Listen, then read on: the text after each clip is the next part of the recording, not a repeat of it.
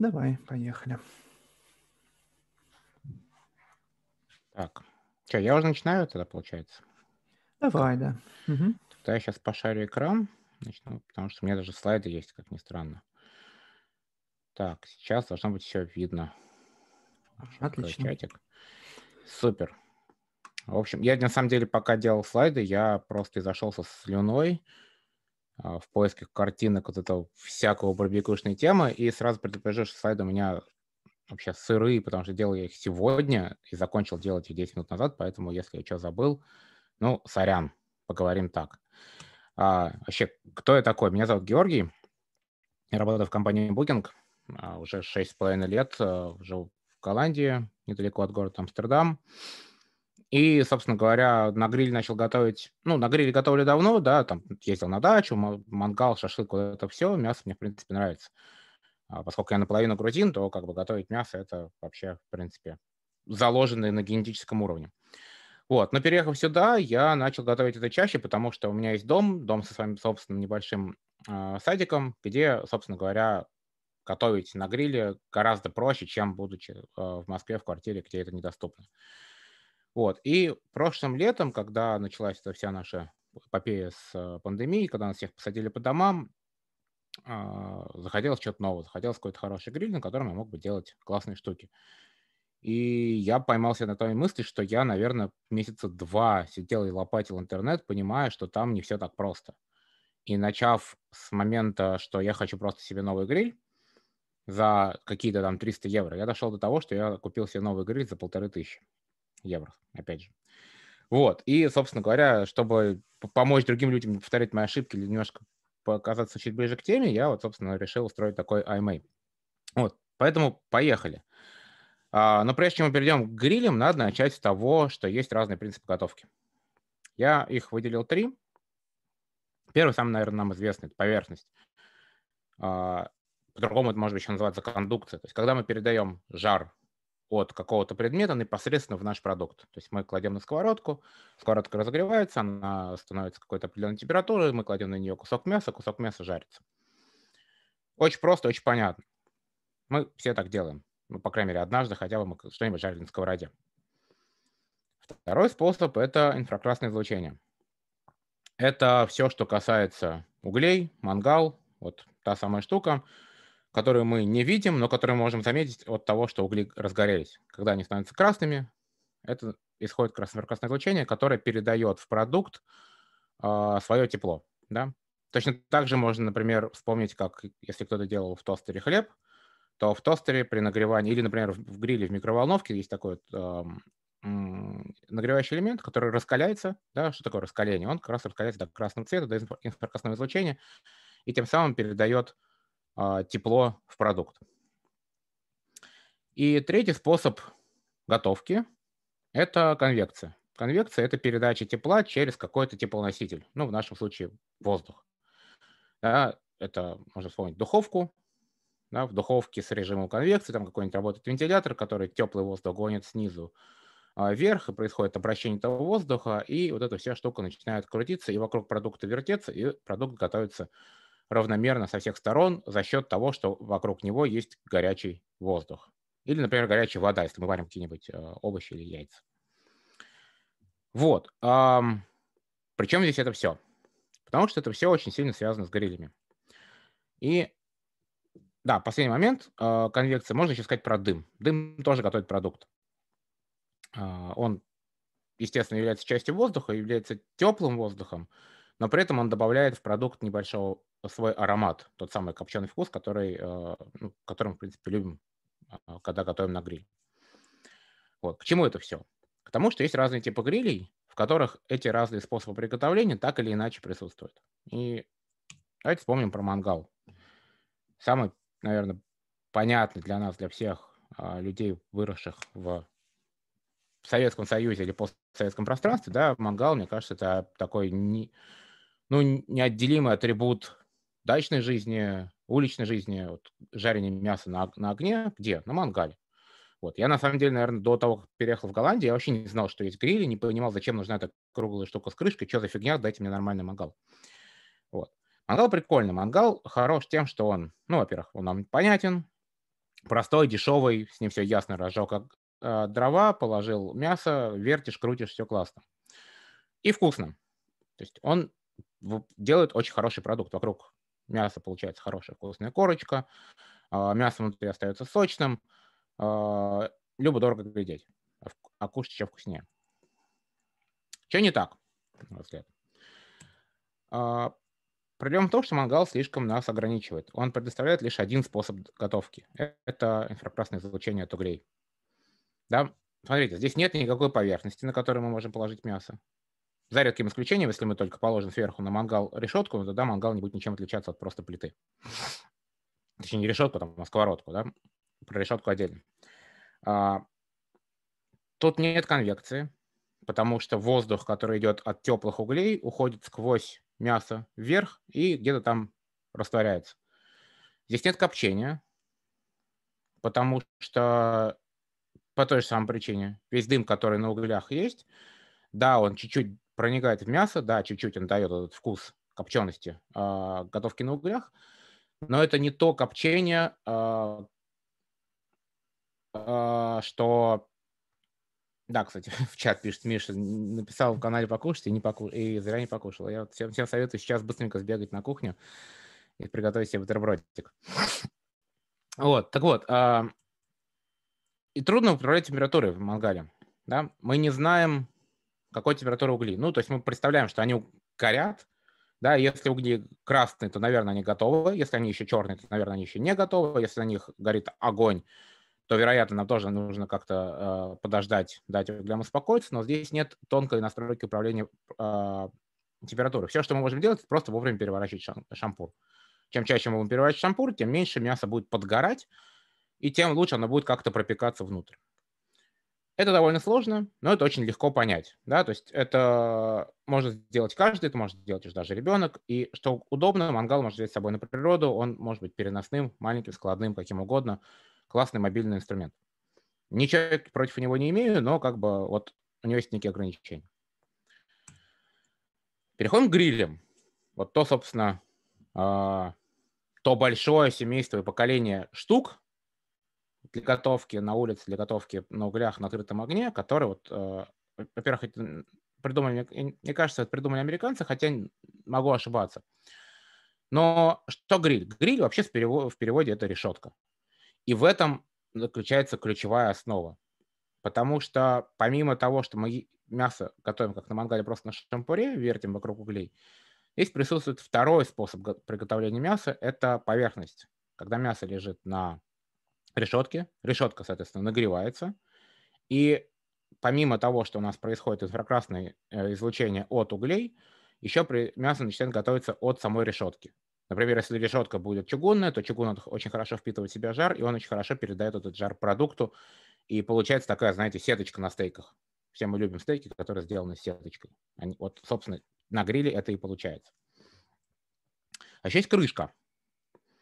Крышка не позволяет теплому воздуху, который идет от углей, уходить в никуда. Он сначала поднимается снизу, подходит под крышку, и заворачивается обратно на продукт. То есть там происходят такие небольшие завихрения, и воздух начинает циркулировать внутри этого гриля, внутри под крышкой, а, пропекая продукт не только снизу, да, зачем мы вертим шампуры на мангале? Потому что когда мясо лежит на мангале, сверху оно совершенно не готовится. Когда мясо лежит в гриле под крышкой, оно готовится и снизу, и сверху. Да, понятно, что снизу оно будет э, готовиться быстрее, потому что там теплее, чем сверху, но тем не менее мясо будет равномерно пропекаться, и нам не нужно будет его все время переворачивать. Скорее даже вообще нам не нужно будет его переворачивать, если мы там говорим про какие-то э, low and slow приготовления.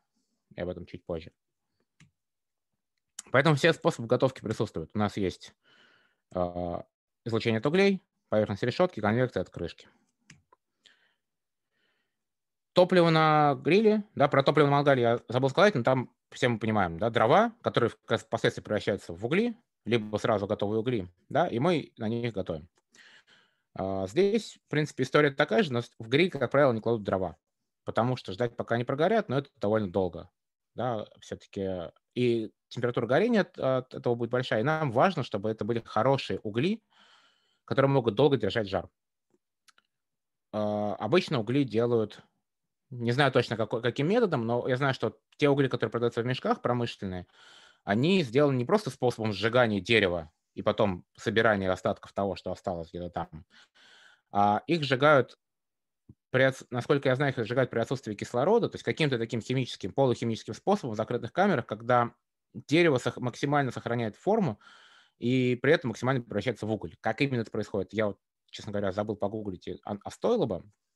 Но суть в том, что для готовки на гриле, да и вообще, в принципе, вот на готовке даже на мангале, лучше использовать готовые угли, потому что они более эффективно дадут вам жар, и вам нужно меньше сырья, да, чем э, э, используя просто дрова. Но дрова на гриле тоже нужны. Я про это на этом слайде, кажется, не написал, но неважно. Что хорошо еще в гриле, можно контролировать температуру. Поскольку мы э, держим в нашем гриле нашу температуру как бы закрытую, да, у нас есть крышка, то мы можем с помощью э, потока воздуха, притока и оттока воздуха, притока снизу под грилем и оттока сверху э, через крышку, можем контролировать, какая температура создается внутри гриля. И тем самым можем регулировать, при какой температуре должен готовиться наш продукт. Это такая мини-печка. Мы можем крышку открыть совсем и превратить этот гриль в подобие мангала и готовить просто на решетке. Мы можем крышку закрыть и превратить этот гриль в подобие печи и томить продукт довольно длительное время. И в гриле можно коптить. Ровно по той причине, что крышка закрыта, а, тот дым, который исходит от углей и от чурочек, от маленьких дровишек, которые мы используем для копчения, а это отдельная штука. Есть угли, на которых мы жарим, которые дают температуру.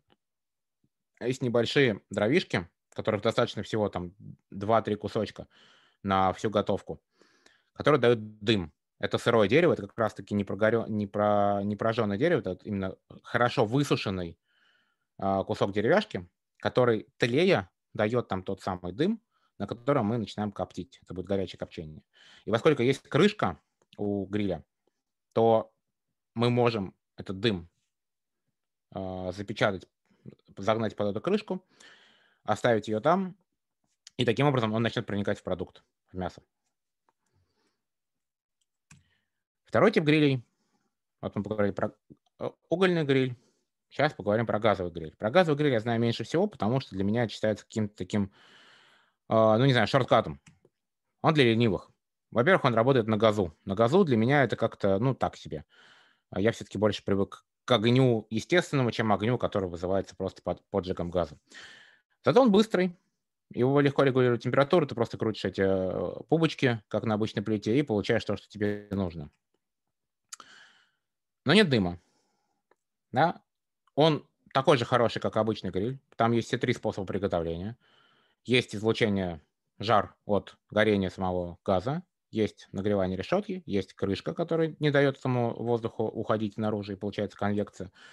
Но нет дыма, мы не можем коптить, потому что там нет никакого горения, там просто есть газ. И дорого. Как правило, газовые грили, они дороже, чем угольные. То есть стартовый газовый гриль может начинаться по цене как хороший-хороший прям топовый угольный гриль. Да, если говорить конкретно про деньги, я, наверное, буду оперировать в евро, потому что мне так уже привычней. Но, скажем так, э, хороший, прям вот топовый нарочный уголь, угольный гриль от Weber, такого большого размера, может стоить примерно, ну, скажем, 400 евро, допустим. Я думаю, что можно уложиться. Если мы говорим про газовый гриль того же Вебера, то они будут начинаться от 500, а тот, что на картинке, будет стоить, скорее всего, э, ну, может быть, тысячи полторы. Так, на скидку. Вот. То есть это такая штука довольно стационарная, это уличная кухня, там у вас есть, на этой же самой картинке, если видите, справа есть секция, где э, а, еще дополнительно есть открытый огонь, куда можно поставить сковородку. То есть это прям такая летняя кухня, работающая на газу, по сути, плита, только вынесенная на улицу и с крышкой. Как бы не моя тема, но есть люди, которым это тоже нравится. Есть третья штука. Пилетный гриль. И пилетный гриль – это такая вещь, о которой я раньше никогда не слышал и не знал, потому что на самом деле она появилась на массовом рынке относительно недавно. То есть есть фирма Traeger, как раз картинка этого а, гриля вот сейчас здесь на слайде, который давным-давно, где-то в 86 году, кажется, запатентовали технологию приготовления а, на пилетах, на, на древесных пилетах.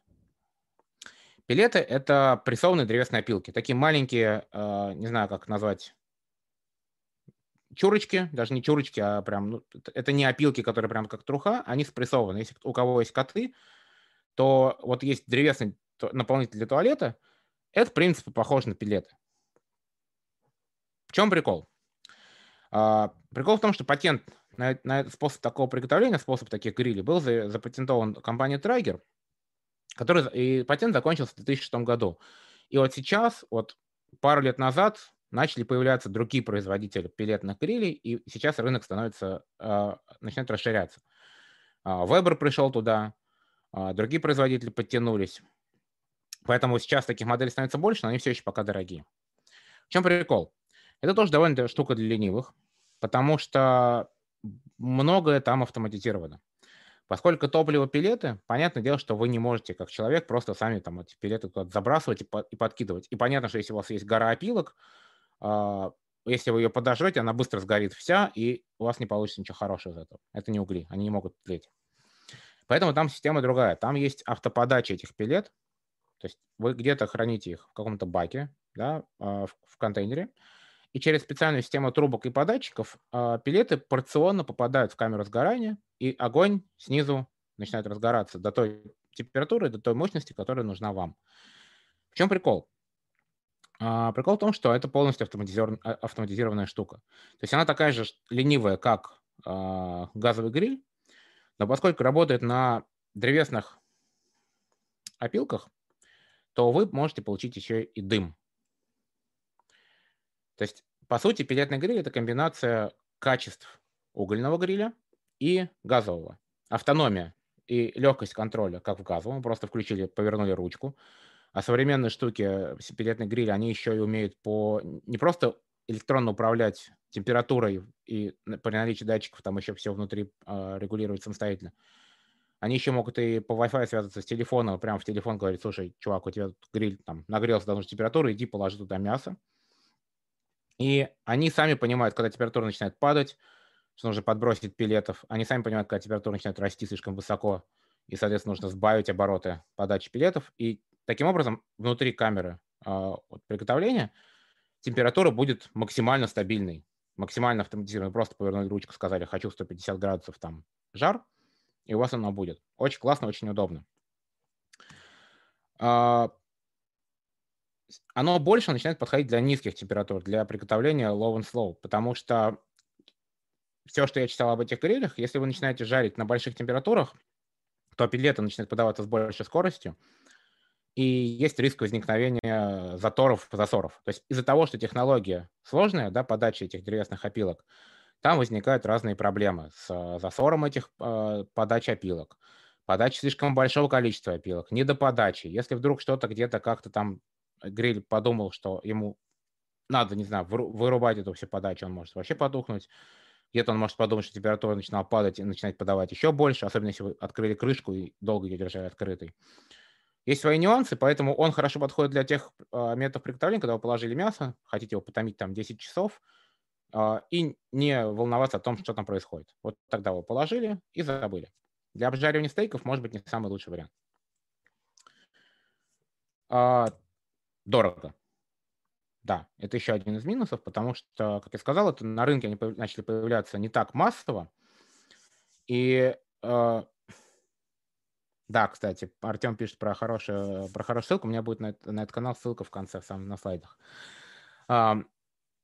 Вот, по, по поводу дорого, да, то, что они появили, появились на массовом рынке не так давно, то есть, по сути, Трайгер был монополистом какое-то время на этом рынке, соответственно, цены держались высокими, ну и технологии сложные, поэтому они стоят вот начальный пилетный гриль может стоить примерно 1000 евро.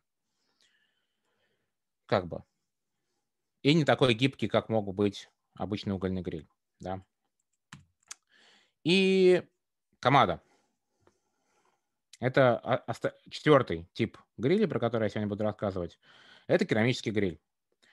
В чем прикол? Он работает по тому же самому принципу, как обычный угольный металлический гриль Вебер, который там многим мы знаем, да, Принцип и разница лишь в том, что стенки таких грилей, комада, и комада – это японское слово, если не ошибаюсь, означающее там печь или что-то в таком духе, комада сделана из керамики. у него довольно толстые стенки, несколько, там, ну не знаю, может быть, сантиметра 3 толщиной.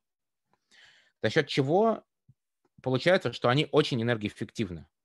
Да? Их, их сложнее разогреть, потому что керамика должна сначала впитать в себя весь жар, то есть когда угли начинают разгораться, они нагревают сначала сам гриль, и только потом в нем можно готовить продукт. То есть его сложнее, дольше разжигать, чтобы он вышел на рабочую температуру. Но прикол в том, что он, выйдя на рабочую температуру, очень эффективен. Например, отдельная засыпка угля в такой, в такой гриль может гарантировать вам э, его работу э, сутки, может быть, даже больше. То есть вы просто запустили, и я поясню потом дальше, зачем так надо, зачем нужно вообще готовить 24 часа, что такое можно приготовить 24 часа. Но есть такие продукты, которые можно готовить 24 там, и больше часов. И вот с командой это отлично получается. При этом он на самом деле такой же гибкий, как обычный гриль Weber. А, он позволяет готовить там и э, на медленном огне, да, на низких жарах. Очень хорошо именно работает на низких температурах. Там он может держать температуру 110 градусов 10 а, часов вообще без, влия... без вмешательства человека. Если все, все верно настроить, поток воздуха, вот, и это приходит с опытом, то можно совершенно забыть о том, что у вас есть гриль на улице, запустили его э, томить мясо, ушли, и он прекрасно держит температуру. Он очень энергоэффективен, потому что на него не влияет ничего с, снаружи. И зимой, и летом, поскольку он керамический, он как сам себе термос, э, в отличие от металлического гриля, никак не влияет на то, что происходит наружу. Вы как привыкли готовить, так и готовите. Но его нужно использовать только на углях. Да, это, то, это один из таких особенностей, потому что керамика очень легко впитывает любые э, химикаты. И если вдруг разжигать, например, э, гриль парафиновым розжигом или средством для розжига, или использовать брикеты э, угольные, которые можно хорошо использовать для э, металлических грилей, то это все начинает отдавать э, запахи. И я сам не проверял, но все люди вокруг, кто говорит про команду, говорят, что эти запахи очень легко впитываются в керамику, и затем они же все время начинают попадать на продукт. Так или иначе, эти запахи начинают попадать в ваше мясо. Поэтому здесь важно использовать хорошие, хорошие угли и разжигать их естественным способом. Либо просто щепой, либо специальными какими-то э, стартерами. И про это писали как раз там ребята на э, самой статье в анонсе AMA. А, да, есть разные стартеры, как в виде трубы такой металлической, есть разные стартеры в виде такого электрического фена, который дует температуры, там, воздуха температуры 400 градусов по Цельсию. А, разжигать нужно естественными способами. Например, газовая горелка хорошо разжигать, да, которая просто фигачит огромным количеством огня, чтобы угли занялись, а дальше он сам у себя уже все сделает. Вот. Эти штуки дорогие, хотя становятся все время доступнее-доступнее. Наверное, многие из вас, ну или там, если вы когда-нибудь вообще интересовались темой, да, такой вот гриля-готовки, вы наверняка знаете фирму Big Green Egg, большое зеленое яйцо может быть, видели. Это как раз такой, вот выглядит как то, что сейчас на картинке, только зеленого цвета. Они были одними из первых, мне кажется, кто придумал этот способ приготовления этих команда грилей. И поскольку они были одними из первых, они тоже были какое-то время монополистами и задрали цены. Сейчас стало появляться гораздо больше производителей. То, что сейчас на картинке, это гриль команда Джо, это то, что у меня сейчас дома. Он, например, ничем не отличается от Big Green Egg, и никакие вообще грили, в принципе, не отличаются от команды гриль, не отличаются друг от друга по принципу готовки. Они все керамические, они все энергоэффективны. Отличие в деталях. Отличие в том, какие аксессуары идут в комплекте за ту цену, которую вы покупаете. Если за условные полторы тысячи вы покупаете просто э, голый бигринек и потом должны к нему отдельно докупить подставку для установки, вот эти вот э, лапки, столики по бокам, отдельно какие-нибудь там э, отсекатели жара и так далее – и все это вырастает в огромную там цену, может быть, до 2000, то в команда Джо, например, за полторы тысячи вы получите полный пакет. Есть еще компания The Bastard, если не ошибаюсь, голландская фирма, которая делает эти штуки еще дешевле. И, в принципе, можно купить команда э, гриль такого, ну, начального уровня, начального размера в районе 500-600 евро, если я не ошибаюсь. То есть это, в принципе, довольно доступная штука, ну, относительно доступная, да, то есть все равно дороже, чем обычный металлический гриль, и уж то тем более дороже, чем мангал. Но оно, например, дешевле, чем пилетный гриль. И в целом, на мой взгляд, гораздо гибче в использовании, чем пилетный гриль. А, хороший вопрос по в чате, что команда идеализирована, вокруг него нужно много плясать. Особенно нужно долго готовить на невысокой температуре. А, скажем так, по поводу комада, если мы сравниваем комада и газовый гриль или пилетный гриль, то да, конечно, он уступает. На газовом пилетном гриле плясать нужно гораздо меньше. На пилетном он прикольный еще тем, что он еще дает дым. То есть вот если сравнивать их, они в одинаковой ценовой категории то для готовки на низких температурах, наверное, пилетный было бы удобнее, потому что он действительно автономный. Ты пробил температуру, он сам ее держит. Но если мы будем сравнивать комада и э, металлический гриль, то комада порвет металлический гриль потому, как он будет держать низкую температуру. Во-первых, потому что он за счет того, что он керамический, и он не отдает тепло наружу, он гораздо эффективнее держит жар внутри себя. Он не остывает. Соответственно, вам нужно э, небольшое количество углей для того, чтобы продержаться 10 часов. Это раз. Во-вторых, э, он за счет того, что он э, пост, тот воздух, э, он больше, он выше, да, и, соответственно, поток воздуха, который проходит через гриль, он тоже довольно э, стабилен, и правильно настроив заслонки, и опять же, это очень зависит от того, какой у вас команда э, гриль, какого производителя. Например, тот же команда Джо, он очень классно сделал систему управления заслонками, и, например, вот эта верхняя черная бубочка наверху, да, которая шапочка такая, она гораздо точнее позволяет регулировать поток воздуха, чем, например, классические э, такие, как поворотные такие э, колечки на Big Вот. И на самом деле в металлических грилях они меньше по размеру, туда меньше попадает угля, может поместиться. Они тоже могут, конечно, стабильно держать температуру, и, в принципе, на самом-то деле они, ну, не так прям, что сильно драматически хуже, да. Но в целом команда эффективнее и может держать температуру без пляски и без этого, там, дольше, может быть, раза в два дольше, чем обычный металлический гриль. Вот, поэтому, да, тут как пишется правильно э, и в лайк в чате, что если у есть опыт, то можете не плясать. То есть у меня поначалу было сложно. А с командой проблема еще в том, что они, за счет того, что они такие керамические и энергоэффективные, они очень сильно инерционные. То есть, например, если ты понимаешь, что температура начала падать по какой-то причине, и ты вдруг открыл заслонки и промахнулся, он быстро разогрелся, быстро впитал в себя жар, а остывает медленно. Поэтому начинаешь закрывать заслонку, а он все не остывает. Ты начинаешь закрывать заслонку еще сильнее, а он все не остывает. Начинаешь закрывать заслонку еще сильнее, а оказалось, что закрыл ее настолько сильно, что он остыл еще там сильнее, чем тебе нужно. И приходится постоянно это плясать, туда-сюда открывать, закрывать, чтобы найти ту самую нужную температуру. С опытом приходит понимание, на какой, на каких положениях заслонок какая температура появляется. И это очень сильно зависит еще и от типа углей, которые вы используете, а их тоже оказывается огромное количество, разные, разные, разные сорта. Но когда вы начнете пользуетесь этим довольно часто и подберете правильно свои грили и положение заслонок, вы будете примерно понимать, как все устроено. Я в конце еще дам хорошую ссылку на канал чувака, который готовит исключительно команда. И там есть прям хороший такой ликбез видео о том, как все вообще сделать по уму, чтобы какие ошибки нужно избегать. Вот, всячески рекомендую, если кому-то интересно. А, ладно, пойдем дальше. Да, что же выбрать? Собственно, вот. Ой. Да, вот. А, прежде чем говорить о том, а что же я хочу выбрать себе в качестве гриля, надо понять, какие вообще существуют методы готовки, для чего вам гриль. А, первый способ готовки – это low and slow. Это, собственно, название говорит само за себя. Мы готовим э, продукт медленно на низких температурах.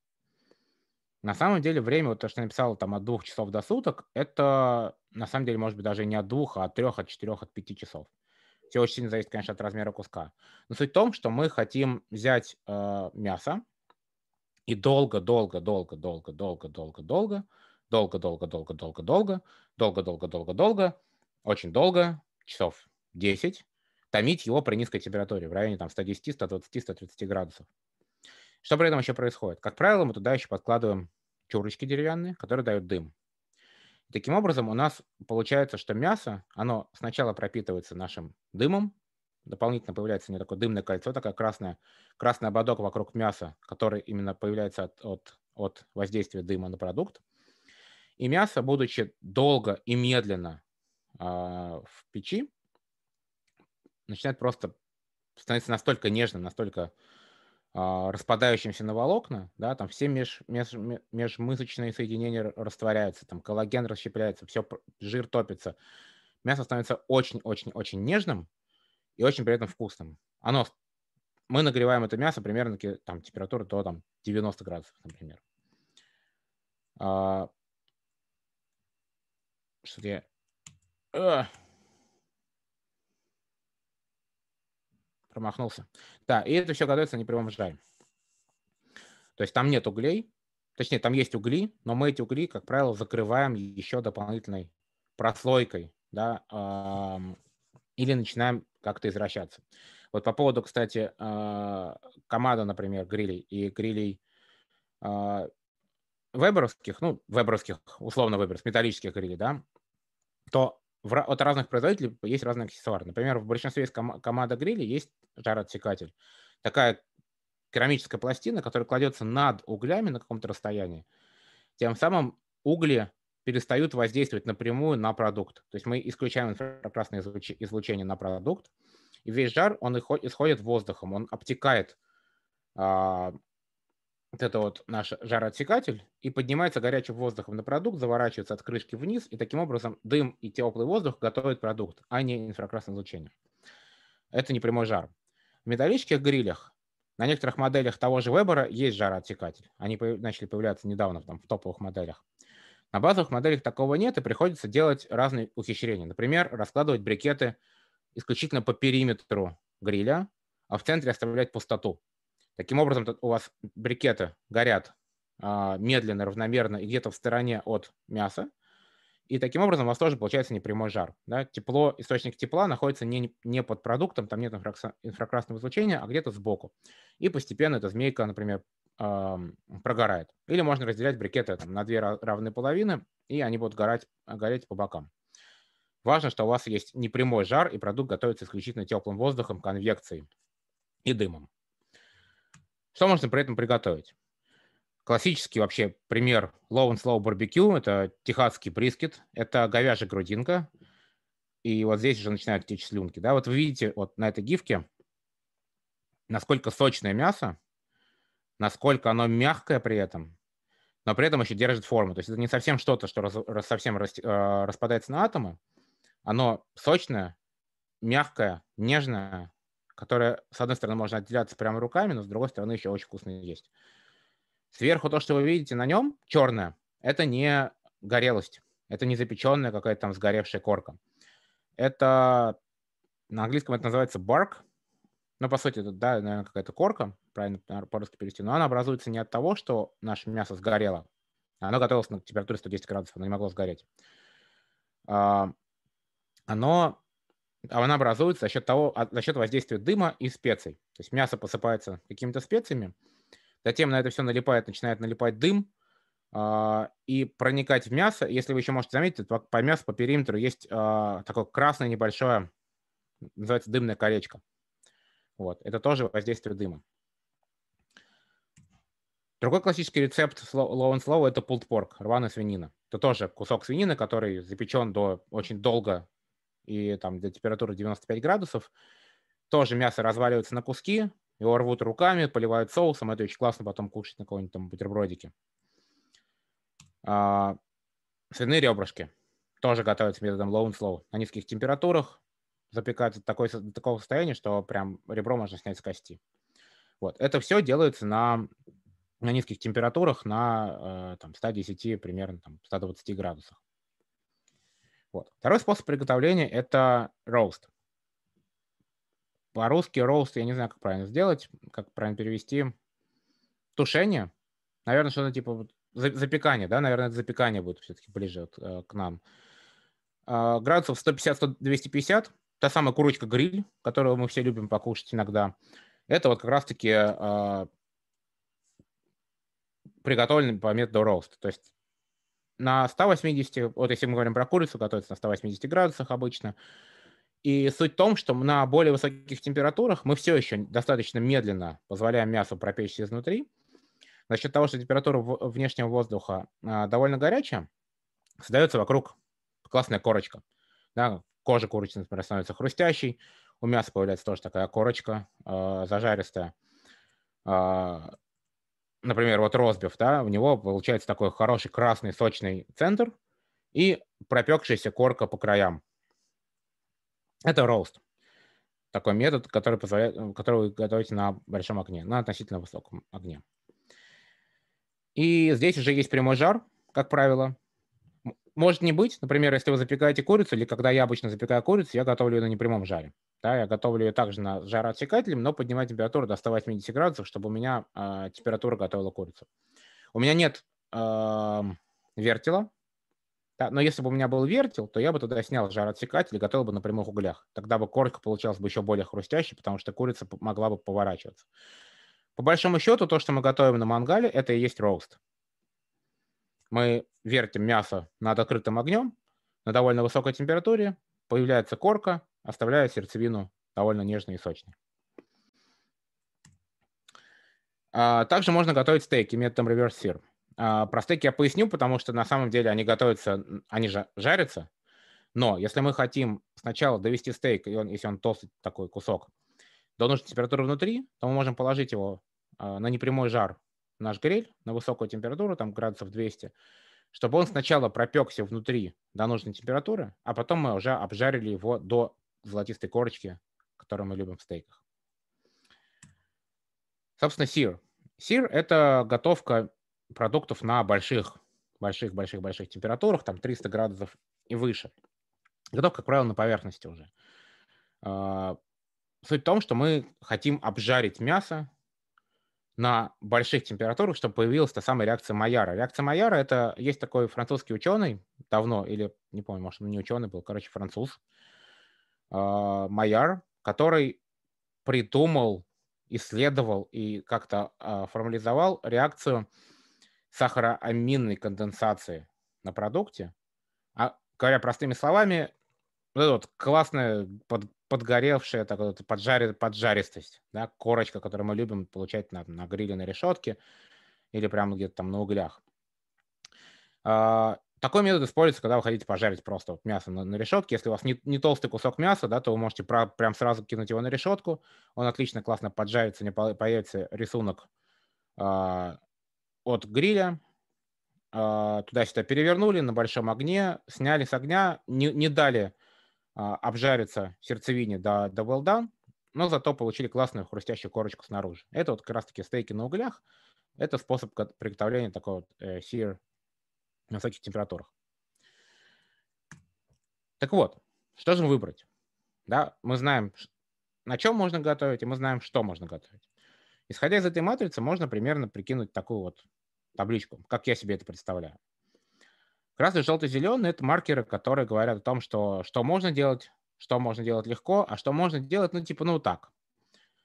И в моем понимании все сводится вот к таким вещам. На мангале мы не можем управлять температурой, я уже про это сказал. Мы можем либо подкинуть углей много, подкинуть углей поменьше, поднять мясо чуть выше, чуть ниже, если это позволяет. Но у нас нет понимания, какая конкретная температура влияет на наш продукт.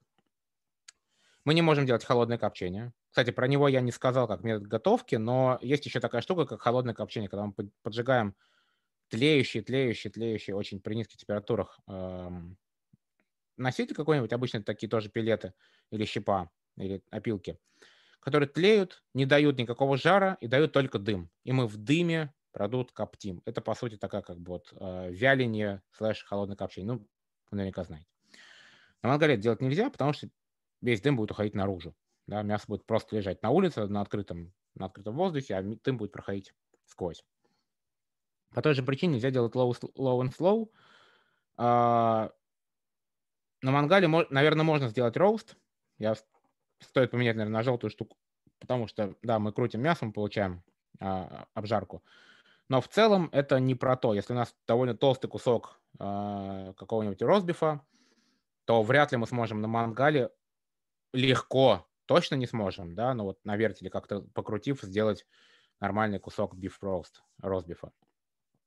Поэтому остается только сир, но зато мангал дешевый. Угольный гриль, он э, хорош практически во всем.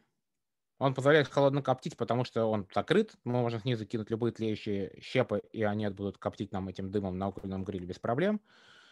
А, он не очень хорош лишь в том, что ему, им довольно тяжело управлять температурой. Как я уже сказал, да, там нужно довольно, если вы хотите долго-долго-долго, часов 10 коптить мясом, томить, то вам придется немножко поплясать туда-сюда. То есть он требует от вас чуть больше телодвижений, но он позволяет полностью сделать все, это, все что нужно.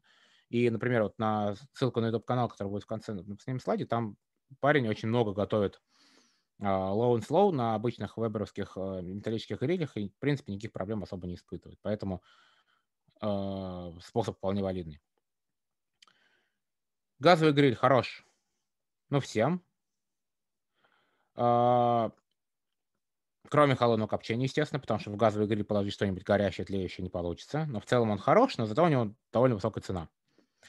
Пилетный гриль точно так же про холодное копчение не подходит, потому что он э, не позволяет вашему грилю. А верхняя э, заслонка выступает в качестве тормоза. Чем сильнее она закрыта, тем больше вы нажали на педаль тормоза. Поэтому здесь важно управлять этим потоком воздуха и найти тот самый, э, тот самый момент, ту самую комбинацию, когда приток воздуха и отток его из гриля, да, по сути, насыщение, насыщение кислородом ваших углей и поддерживание горения, э, находится на той степени, что угли горят или тлеют э, при нужной вам температуре, дают определенное количество жара и поддерживают то, что вам необходимо э, поддерживать. Команда в этом плане, опять же, вот почему я привел его на картинку, он очень эффективен в этом плане, потому что он не дает жару выходить наружу просто так, и у вас получается, что весь, все тепло, которое есть, оно очень сконденсировано внутри, и вам нужно очень мало углей для того, чтобы э, поддерживать нужную температуру. Вот спрашивают, что угли дорого, например, на каждый день, да? А, нет. Смотрите, я покупаю обычно мешок, который 10 килограмм, он стоит примерно 20 евро. Ну, то есть 10 килограмм где-то полторы тысячи рублей, да, условно. Мне этих 10 килограмм э, хватит раз на 10 точно. То есть на самом деле не так много нужно. И при этом я готовлю, как правило, часов по 5-6 по один продукт. То есть пока, он разог... пока угли все разгорятся, пока угли все там э, дойдут на нужную, выйдут на нужную температуру, только потом я кладу мясо, оно, оно там лежит часов 5. Соответственно, потом я закрываю заслонки, когда угли начинают затухать. То есть, на самом деле, весь процесс может занимать, ну, порядка там часов э, 10, да, от полного старта до полного финиша. И я засыпаю туда углей, ну, не знаю сколько, ну, может быть, килограмм, полтора. Я, честно говоря, не меряю, э, не взвешиваю. И они еще остаются. То есть я засыпаю не полную корзину, и у меня, как правило, еще остаются угли внизу. То есть они не все прогорают полностью в ноль. Они очень эффективно горят в команду. И это не так дорого. То есть вот 20 евро на 10 заготовок, но это по 2 евро на готовку. Да? У меня мясо гораздо дороже получается. Поэтому не стоит думать, что угли это дорого. И угли очень еще важно, смотрите, наверное, про это тоже стоит сказать, что есть много разных углей в принципе. А, и они горят по-разному. Например, есть разница между углями, а, сделанными из дуба, и углями, сделанными из вот то, что я сейчас использую, какое-то кубинское дерево, хрен пойми какое. А, почему, например? Потому что дубовые угли, они горят быстрее, но дают больше жара. Их классно использовать для, например, рост, господи, для обжарки, да. А вот эти вот кубинские дрова, которые я недавно заказал, они крупнее сами по себе, они горят медленнее, то есть само по себе дерево горит медленнее и отдает меньше жара. Но оно прекрасно подходит для low and slow, потому что оно может тлеть очень долго. И на одной засыпке этих углей на температуре там 110-120 градусов вы можете а, там сутки, реально сутки использовать этот команду в, в этом режиме. И он может там спокойно долго коптиться. А, вот вопрос, да, 10 на 20 евро, там в основном только уголь, там нет пыли на полмешка, да. Там именно хорошие, а, крупные, вот ну такие вот прям куски. Сколько? Сантиметров, может быть, по, по 10 в диаметре каждый, или там по 5, по 10 диаметров, куски такие прям вот хорошего, хорошего угля, который действительно горит очень долго. Вот. Поэтому это недорого. Ну, то есть понятное дело, что да, понятие дорого для каждого свое, но я считаю, что это не самый не самый дорогой фактор, влияющий, там, не самый большой фактор, влияющий на цену конечного продукта. Мясо, как правило, дороже, чем угли. Вот. Дерево, наверное, еще дешевле, но дерево вы не получите угли из дерева, вы получите э, сгорелое дерево и нормальных углей, которые будут еще долго-долго-долго тлеть, у вас не получится. Вы в гриль не сможете положить, потому что если вы хотите сделать температуру там 110-120 градусов, вы не можете это сделать с деревом. Дерево будет тлеть и давать дым. Вам нужны угли, которые будут именно красными гореть. А если вы просто сожжете а, древесину, она даст маленькие-маленькие угольки, которые быстро э, разлетятся в пух и прах и в пепел. Поэтому для темпера... приготовления на низких температурах нужен именно уголь. Так, да, важно еще следующее. Помимо того, что мы управляем температурой самого гриля, важно управлять температурой продукта. Ну, все мы знаем, да, что стейк очень легко испортить, и на самом деле разница хорошего стейка, который мы прям очень любим есть, сочный, сладкий, красный, и стейк, который уже прям подошвый и невозможно есть, а, там разница всего в 10 градусов. Да, идеальный medium, well, medium rare, там где-то примерно 52-53 градуса внутренней температуры, а well done уже 63-64. Соответственно, между ними не так много градусов внутри, и важно поймать момент, когда вы еще стейк не пережарите. А, для low and slow тоже очень важно понимать, когда ваше мясо находится на какой стадии. Например, а, не всегда стоит ориентироваться только на время. Да? Нельзя сказать, что вот я возьму кусок 3 килограмма, и он будет запекаться у меня 10 часов. Совершенно не так. Важно смотреть, и у каждого мяса оно может вести себя по-своему. Когда, например, а, вот, например, говядина, да, мясо имеет такую тенденцию, оно сначала быстро нагревается до какой-то температуры, примерно градусов 60-70, а потом выходит на плато. И реально мясо может градусах там, на 70 держаться еще пару часов, прежде чем оно пойдет расти вверх. А нам нужно 90-95. И имея какую-то возможность померить температуру внутри продукта, очень важно, чтобы дать нам понять, а где мы находимся. Стоит нам, может быть, завернуть мясо в фольгу. Да? Дошли ли мы до плато, и нам нужно ускорить процесс, тогда мы завернем мясо в фольгу, чтобы оно быстрее там допеклось. Или же мы можем подождать, или мы уже знаем, что оно почти готово. Это все очень помогает понять с помощью э, термометра. Может быть, термометр щупом. Но не тот, который такой круглая бляшка с, с, а, иглой.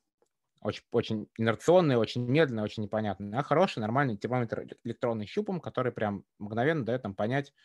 А, воткнули, посмотрели, сколько температура, проверили в разных местах продукта, потыкали туда-сюда-сюда и поняли, что он в целом равномерно пропекся, и все хорошо.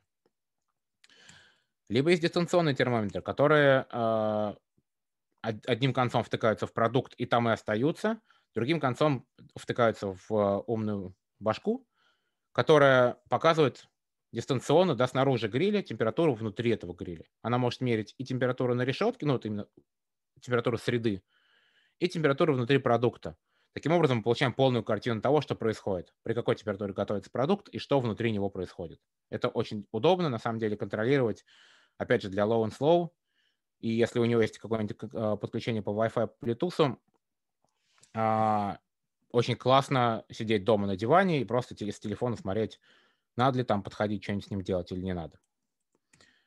Или вот, например, есть э, такой термометр, который вообще без проводов, его просто втыкаешь в продукт, и у него есть кончик, который э, меряет температуру наружную, и другой кончик, где игла меряет температуру внутри продукта. Так, про что еще надо помнить и знать? Розжиг. Например, в команде розжиг только натуральными средствами, ты уже сказал. А, можно разжигать такой трубой, можно разжигать а, чем угодно.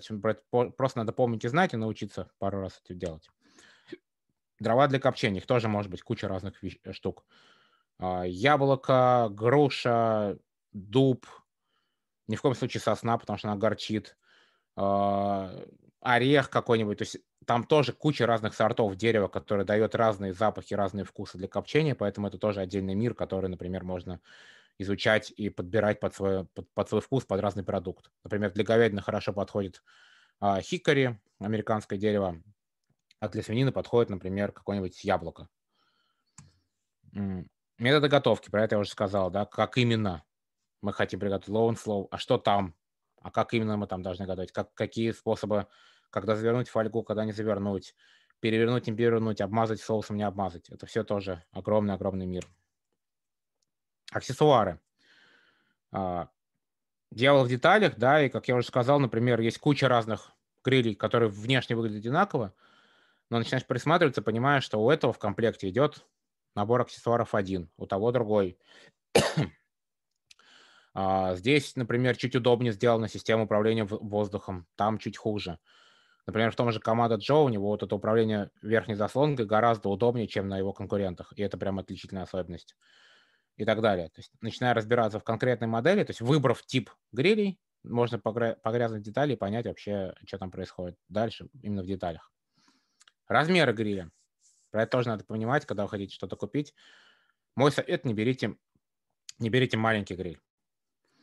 А, если только, конечно, у вас не, нет размеров поставить гриль по, там, побольше, возьмите побольше, потому что в какой-то момент вы захотите приготовить свиные ребрышки. И в маленький гриль они просто не влезут. У вас кусок ребер, он обычно там сантиметров, ну не знаю, 30-40. Да? В маленький гриль э, они не поместятся, вам придется их рубить, резать, и вы все время будете мучиться. Или там хороший кусок брискета, у вас просто они поместятся. Возьмите гриль чуть побольше, не пожалеете. Даже если вы там едите не так часто, больше, не меньше. В этом плане лучше, лучше а, потратить денег чуть побольше. Но вообще целый-целый мир. Тут нельзя остановиться. То есть погрузившись туда раз, я до сих пор там узнаю что-то новое, постоянно узнаю какие-то штуки, о которых я раньше не слышал, не знал. И как с любым хобби, а это по большому счету хобби, остановиться невозможно. Хочется пробовать нового, нового, нового, нового. Так, заканчиваем. Вот полезные ссылки. Я не знаю, как их на самом деле стоило каким-нибудь QR-кодом сделать, но я думаю, что мы опубликуем где-нибудь в, вместе с видео или где-нибудь еще эти ссылки отдельно в кликабельном виде. Первый канал – это как раз-таки э, канал нашего русского парня. И в чате писали, что его зовут Сергей, хотя я, честно говоря, не знаю, как его зовут. Э, это мужик, который владеет, во-первых, магазином, продающим технику Weber, ну, грили Weber, и в то же время снимает кучу видосов, как на этих Weber'ах готовить. Отличный прям материал для того, чтобы понять, что на нем можно сделать, что на нем можно сделать легко, что на нем можно сделать сложно по большому счету на нем можно сделать практически все, и а, посмотрев эти видосы, можно понять вообще, может быть, вам этого достаточно. Второй канал – это канадский мужик, который готовит исключительно на команду Джо, на грилях типа меня. И он тоже очень хорошо и подробно рассказывает, что там можно сделать, что нельзя. Он, скорее всего, аффилирован, ну, не скорее всего, а точно аффилирован с производителем команды Джо, поэтому у него задача по большей степени прорекламировать. Но он делает очень хороший, качественный контент и рассказывает очень подробно, и, на самом деле, для обучения – тоже очень прикольно. И там у него есть несколько видосов ликбезов, где прям рассказывается детально не сам способ приготовления, а какие-то такие хитрости, о чем стоит знать при приготовке на командо-грилях. Третий канал, он скорее так, повеселиться, потому что это голландский чувак, а все голландцы упоротые в какой-то степени. Он готовит что-нибудь необычное на разных типах грилей, и на металлических, и на керамических, и на пилетных, и на газовых – какой спонсор денежку занес на каждый видос, такой на таком и готовит. Но готовит всякие разные прикольные штуки, делает это довольно весело, не очень сильно объясняет детали, как именно готовить, но просто прикольно смотрится. Там короткие видосы по 10 минут, они очень классно так вдохновляют. Вот. Ну и Google, Google, Google, Google, Google, да, понятное дело, тут уже э, всегда читайте, ищите новое, учитесь и так далее. Можно писать мне, вот там мой телеграм Гламкодер, а, мой же канал, мой же Facebook. Вот, на этом я закончил. А, готов попытаться ответить на ваши вопросы. Фуф. Так, класс, спасибо. А, так, большую часть вопросов из чата ты ответил по ходу, собственно, презентации, поэтому я подоставал чуть вопросов из э, поста в клубе. Mm. Можно прямо по порядку. Э, был вопрос про, есть ли что-то рассказать про грили, которые можно брать с собой на природу. Говорили про какую-то Uber-штуку, которая на фаркоп можно прикрепить и повезти с собой на машине. Что-нибудь можешь про это рассказать? Слушай, ну, они, наверное, сводятся к тому же, что... То есть надо смотреть а, на принцип. Да? Я не могу сказать ничего про конкретные эти переносные штуки, но надо просто понять, какие они. Если это открытый как мангал, то у него особенности мангала. Если, это, если там есть крышка, то он, соответственно, уже больше похож на настоящий гриль, и там можно делать разные штуки. А, если вы едете на природу и хотите просто пожарить мясо быстренько за полчасика, на мой взгляд, вообще пофиг, что брать. Хоть костер разведите. Потому что э, проблемы и детали начинаются тогда, когда вы хотите делать там приготовление на 5 на 10 там, часов, например. Да? И, или сегодня так, завтра эдак.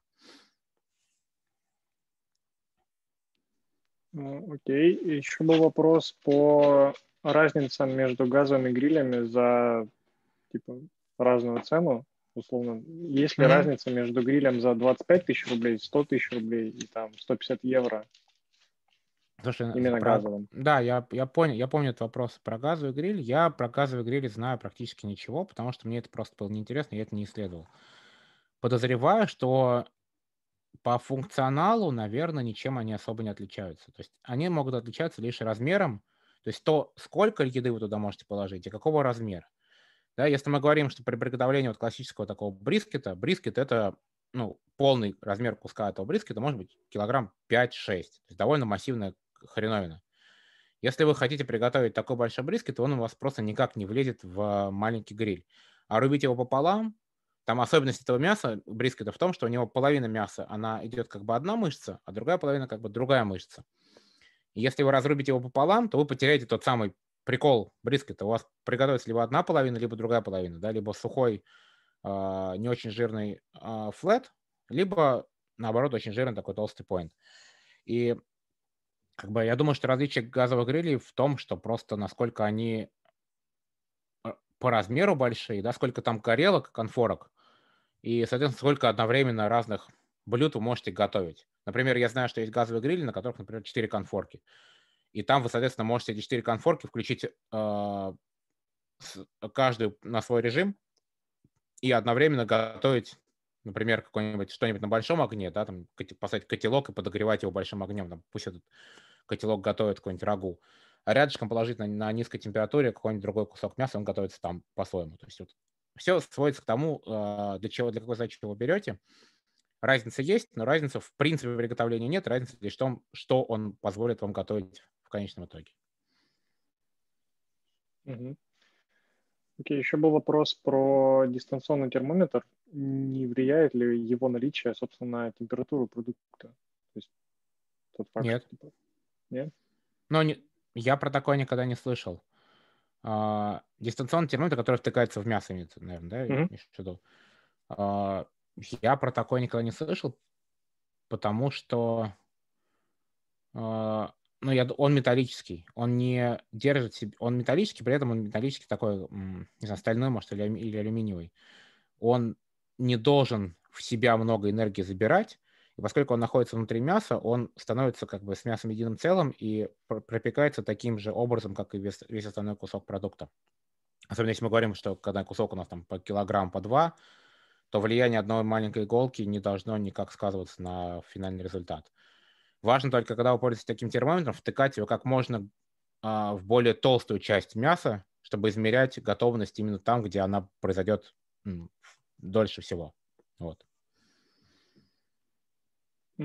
И еще вот э, Сергей в чате спрашивал про Charbroil, э, который сделали двойной металлический корпус с воздушной прослойкой внутри по типу термоса. Я так понимаю, это какой-то тип гриля. Mm-hmm. Есть ли что-то про него сказать? Uh, я ничего про него не знаю, но могу догадаться, что они хотят...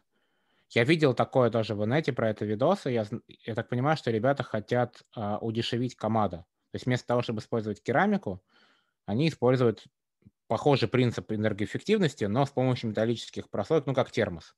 То есть керамика, она используется э, именно дает эффект термоса, и прослойка из металлических пластин тоже дает эффект термоса.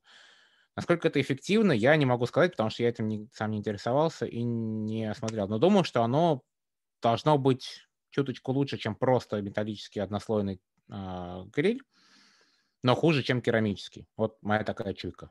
Может быть, не хуже, не знаю. Угу. Еще вопрос лично от меня. А, вот у тебя клево свой дом, двор, там как бы понятно, типа ты делаешь, что хочешь. У меня квартира с довольно просторным балконом, но все-таки балконом, типа над нами там еще балкон и так далее. Что выбрать в таком случае? Я так понимаю, что это типа газового гриля это чуть ли не единственный мой вариант, чтобы соседи меня просто не выселили. Ну, смотри, а из-за чего они тебя могут выселить? А, дым, запах. Дым в газовом все равно будет, потому что ему куда-то надо уходить, да. Ну, скажем так, там не будет, конечно, ну, окей, ладно, может быть, дыма там не будет. А, наверное, да. Но газовый у тебя, получается, на балконе будет газовый баллон, который не так безопасен, как э, тот же уголь, потому что уголь, находящийся в гриле, не загорится, если ты просто этот гриль не уронишь на пол, например. Да, ну тут уже сам, сам себе дурачок.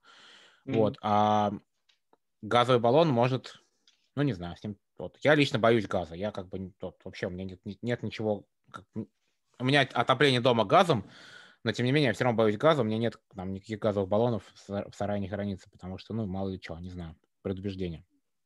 Вот. Дыма, наверное, от газового гриля не будет, хотя я никогда просто сам газовым грилем не пользовался, не могу сказать. Какой-то запах все равно наверняка от него пойдет.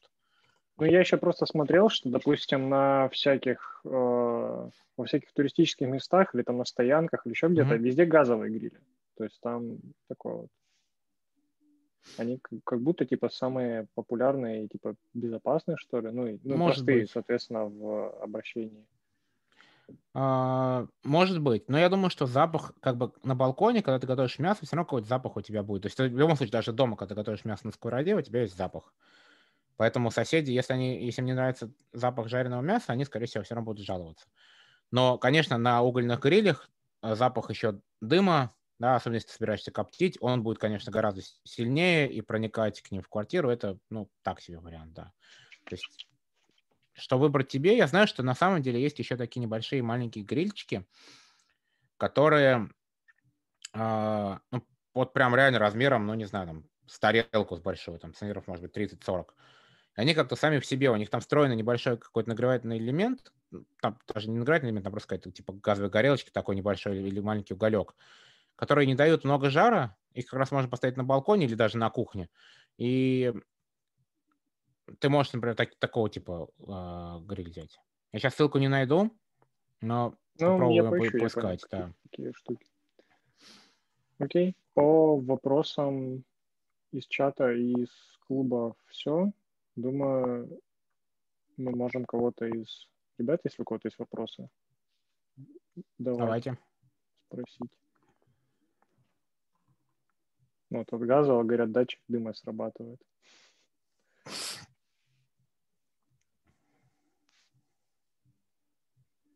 Так, э, ребят, если кто-то хочет э, задать вопрос, можно поднять руку в зуме. У кого-то есть рука. А, я, я сам размечусь, потому что я умею. Эм, у меня такой, на самом деле, вопрос не совсем про гриль, а скорее про готовку. Э, вот мы все привыкли, условно говоря, к шашлыку, да, мы вот, э, мясо в таком виде приготовить. Э, я понимаю, что это все сильно отличается от того, что готовится в американских грилях, скажем. Можем ли мы, можно ли взять и на одном из этих грилей приготовить что-то типа шашлыка? Понятно, что там не будет так же, но вот какого-то такого плана. Э, короче, привычные нам блюда готовить. Да. Uh... Наверное, нет. Это то, чем я сейчас сам как бы страдаю. Иногда вот хочется шашлычка поесть, а весь прикол шашлыка, что его вот, вот вертишь, да, на, на шампурах. А на этих грилях тупо просто нет места, куда ты можешь эти шампуры поставить. Теоретически, если бы ты, если бы была такая штука, куда можно было бы воткнуть шампуры на эти грили, то они, в принципе, ничем не отличаются от мангала. Да, у тебя снизу есть угли, которые это мясо поджаривают. Я лично просто не встречал нигде такую систему для под шампуры. Вот, хотя вот в чате пишет, что есть подставки на гриль под шампуры, так что, возможно, это можно. То есть гриль, на самом деле, на- наиболее гибкий инструмент. Он тебе позволяет и готовить и на открытом огне, и под крышкой. Поэтому вот он так, как бы, мне кажется, более популярен, чем мангал.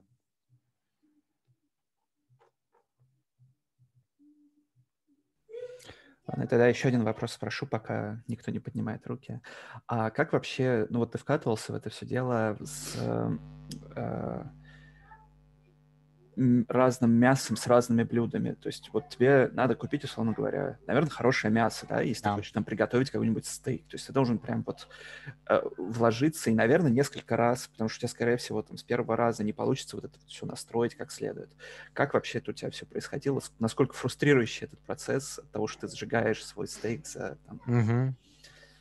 Ну, смотри, я на самом деле как бы до там недавнего времени, может быть, до года назад, я особо не заморачивался грилями. Вообще готовил довольно редко на гриле.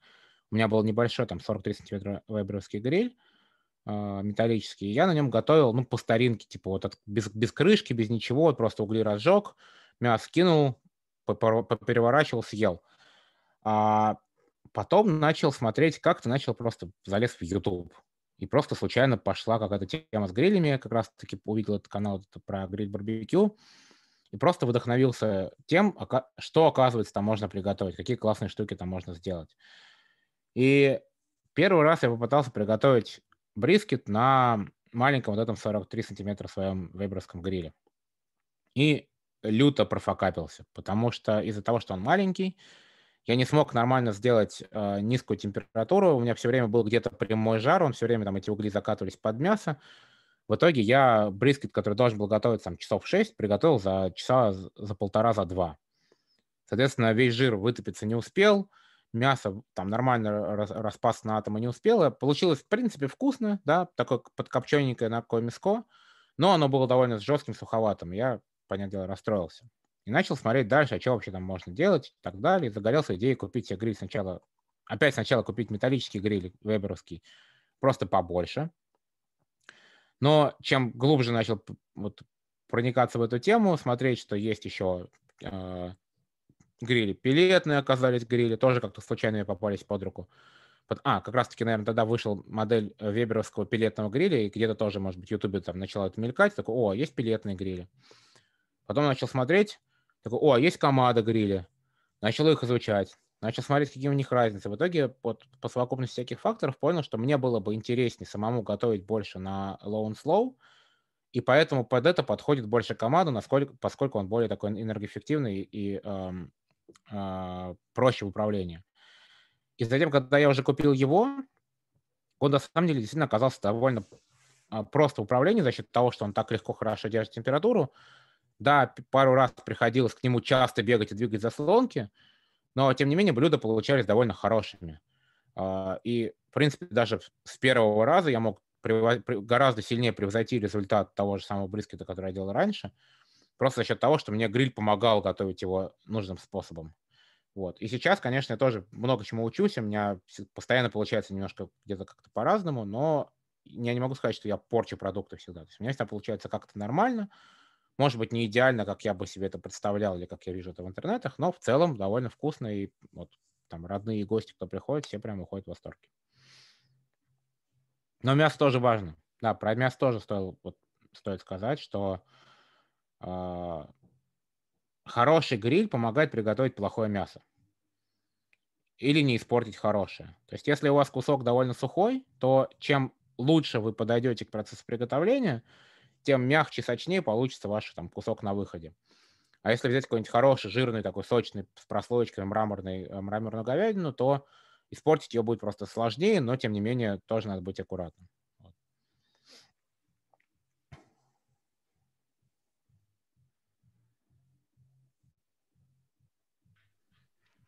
Так, ну, кажется, вопросы закончились. В чатике обсуждения тоже как-то поутихло. Можно, наверное, переходить к обсуждению уже не под запись. А, вот, есть вопрос. А, каким образом при небольшом открытии верхней заслонки гриля уголь продолжает гореть и держать заданную температуру? Угу. А, ну, каким? Как бы обычным? Ну, я, я не могу даться в подробности там физического процесса, потому что так глубоко не изучал. Но суть в том, что огонь происходит тогда, когда есть приток воздуха, хотя бы какой-нибудь. Соответственно, чем больше кислорода подается в камеру сгорания, тем сильнее разгораются угли. А, вероятно, что того количества воздуха да, при там, по, слегка закрытой, при небольшой открытой заслонке, при, при слабо открытой нижней заслонке, кислорода доходит то количество, необходимое для того, чтобы угли тлели. Возможно, это еще сильно очень зависит от самих углей, насколько они готовы тлеть, насколько они могут нормально прогорать. И здесь как раз-таки к моменту, что да, 10 килограмм за 20 евро может быть дорого, но это хорошее топливо, которое позволяет долго и эффективно использовать его для приготовления. Вот. Как именно происходит процесс? Ну вот, да, кислород, кислород, кислород, поток кислорода. И там же еще второй вопрос про жироотвод. А, да, жироотвод. А специального жироотвода нет нигде, насколько я знаю. А, то есть жир просто капает вниз. Обычно под, под мясо кладется какой-нибудь поддон. А, вот все либо капает на огонь, либо если у вас огонь, там, не прямой жар, то вот я говорил, есть такая керамическая пластина, жир капает прямо на керамическую пластину. Иногда хорошо ставить под мясо поддон, наливать туда немного воды, чтобы жир капал в воду и не горел, чтобы он не давал горелый запах на продукт. То есть можно делать таким образом. Но специально каких-то жироотводов э, в этих грилях я не видел. Ну, пишет, что в газовом капает поддон, и оттуда стекает в чашку. Да, на, на газовом и, наверное, на пилетном есть, есть возможность какие-то еще дополнительные газо, э, жироотводы, потому что их просто сложнее чистить, чтобы это все дело как-то там. Но все равно, да, то есть под, поддон под мясо лучше всего.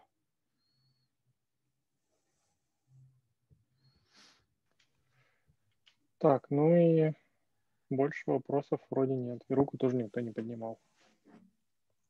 Окей. Ну, давай, да, спасибо большое. Было на самом деле очень интересно. Я уже готов э, начать копить на что-нибудь. У меня стоит во дворе тоже тут такой гриль, но он типа мангал такой, больше э, смесь мангала и гриль. Мангал с крышкой. Ну, это уже гриль, считай. Ну, близко, какой да. В какой-то степени. Да, ну там много дырок и всякое такое. Ну, да. но я уже, я проникся, посмотрел, готов. Спасибо. Нет, на самом деле посыл да. такой, что не обязательно копить прям там до хрена денег. Можно купить э, стартовую модель. Стартовый вебер там 50 сантиметров, он э, ну, в районе 150 евро может стоить, там 200, не знаю, точно не проверял. И на нем уже, в принципе, можно готовить хорошие разные вещи. Сложнее, чем на каких-то навороченных штуках, но это все возможно. Это не то, что типа вот на нем совсем никак, а на этом прям вот обязательно. Можно, просто сложнее придется поизвращаться. Опять же, тот канал в помощь. Да, понятно. Ну вот, буду изучать. Да, э, спасибо. Вот, э, спасибо, Леш, за модераторство. Э, я сейчас